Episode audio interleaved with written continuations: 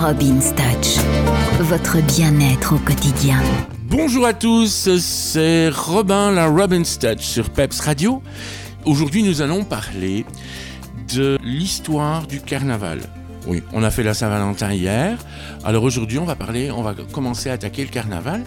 Alors, euh, le carnaval est né il y a 3000 ans à peu près en Égypte et en Mésopotamie.